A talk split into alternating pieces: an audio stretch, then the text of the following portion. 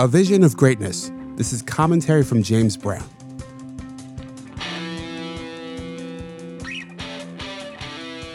It's Wednesday and it's time for some wit and wisdom. This time from Dr. Cornel West. He's a professor, a philosopher, and of course, a presidential candidate. Because it's 2023, and why the hell not? His words come from an interview on PBS with his frequent collaborator, Tavis Smiley.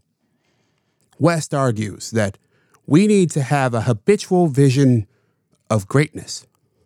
You see, you have to believe in fact that you will refuse to settle for mediocrity. You won't confuse financial security with your personal integrity.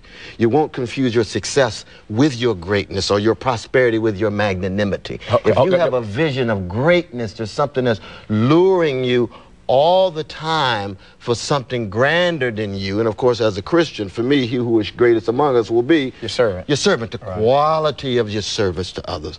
Do you find joy in your service to others?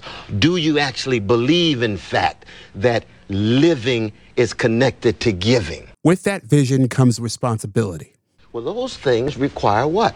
People willing to pay a price, bear a burden and if you think it's cost free, if you think there's no price to be paid, then it's easy to slide back into conformity, complacency, and that goes hand in hand with our market driven, narcissistic, hedonistic society, where more and more people concerned just about getting over as opposed to being a better, more decent, compassionate human being. These words stayed with me, shaping me for the better part of two decades.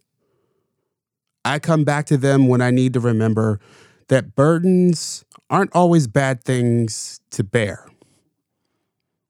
What do you think? And what burdens do you carry? Tell me in the comments at jamesbrowntv.substack.com or email me at jamesbrowntv at gmail.com. You could also leave me a message at 585 484 0339. On that note, I'm James Brown, and as always, be well.